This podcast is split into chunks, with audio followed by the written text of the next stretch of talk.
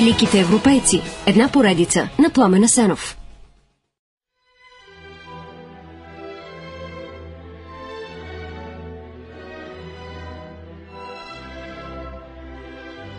Йоханес Брамс е роден през 1833 г. в Хамбург. Фамилията му идва от немската дума за вид цвет, а музикалното цвете Йоханес разцъфтява рано.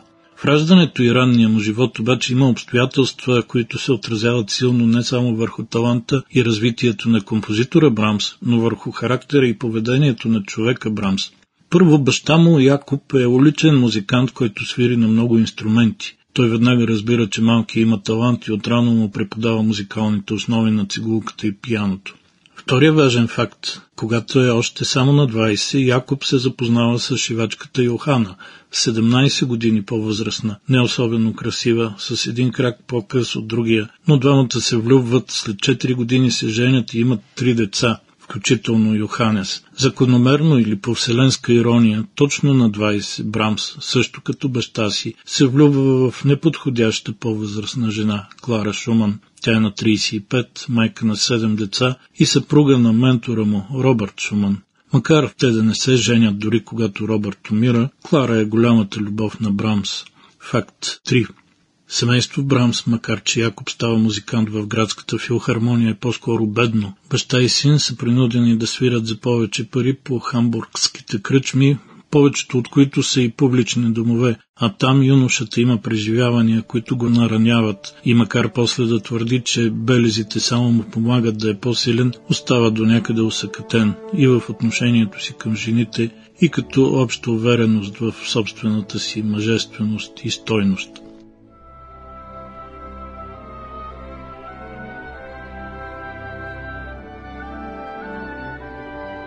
Когато през 1847 умира Менделсон, учителя Марксен казва на приятел, един майстор си тръгна, но друг по-голям идва да го смени, Брамс. Някъде по това време Брамс започва да изнася самостоятелни концерти, а през 1850 се сближава с Ейди Ремени, унгарски цигулар виртуоз, с когото правят съвместни концерти. Три години по-късно в Хановер Ремени го запознава с друг унгарски композитор и цигулар Йозеф Йохим. Брамс и Йохим се сближават за цял живот. Двамата дори тренират заедно, като си подхвърлят музикални теми, разработват ги и така се обучават взаимно. Най-вече, както казва Брамс в двойния контрапункт, каноните, фугите, прелюдиите.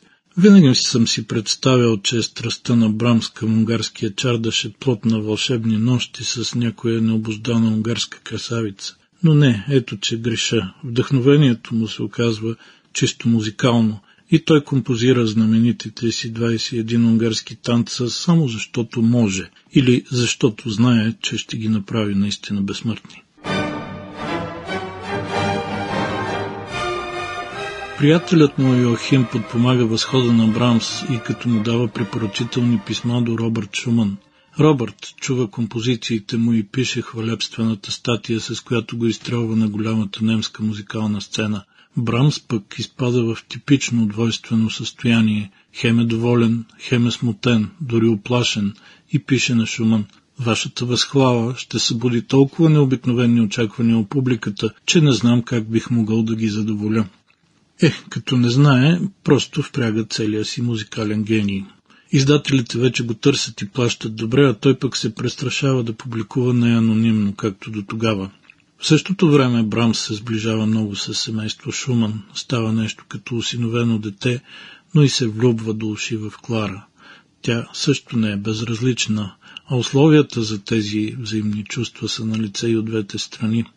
Заради тежките преживявания в бардаците на Хамбург, Брамс съзрява късно. На 20 той още е голобрат, гласа му не е мутирал, но пък е истински дългокос красавец с огромен музикален талант и бъдеще.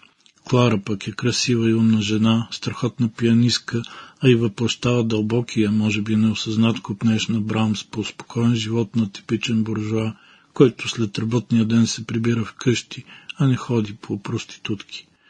Човек, който не е свободен, но самотен, както е заглавието на цигулковата соната, посветена на Йосеф Йоахим, чиято трета част е композирана от Брамс.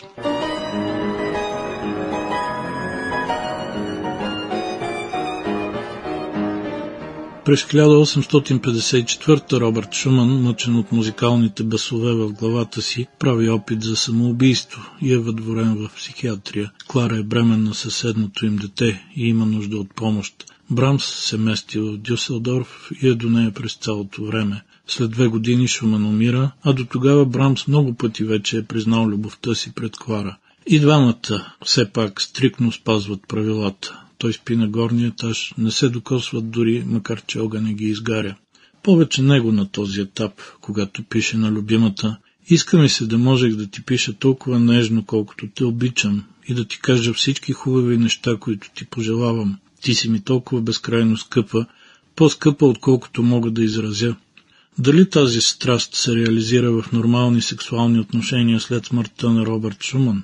Може би, а може би не. В един момент Брамс и Клара отиват заедно в Швейцария, за да премислят нещата. Какво точно става там, никой не знае. Но е факт, че скоро той си тръгва. Тя го изпраща и всеки поема по своя път, макар че остават завинаги близки, а след нейната смърт през 1896 и той започва да гасне, за да си замине само няколко месеца по-късно.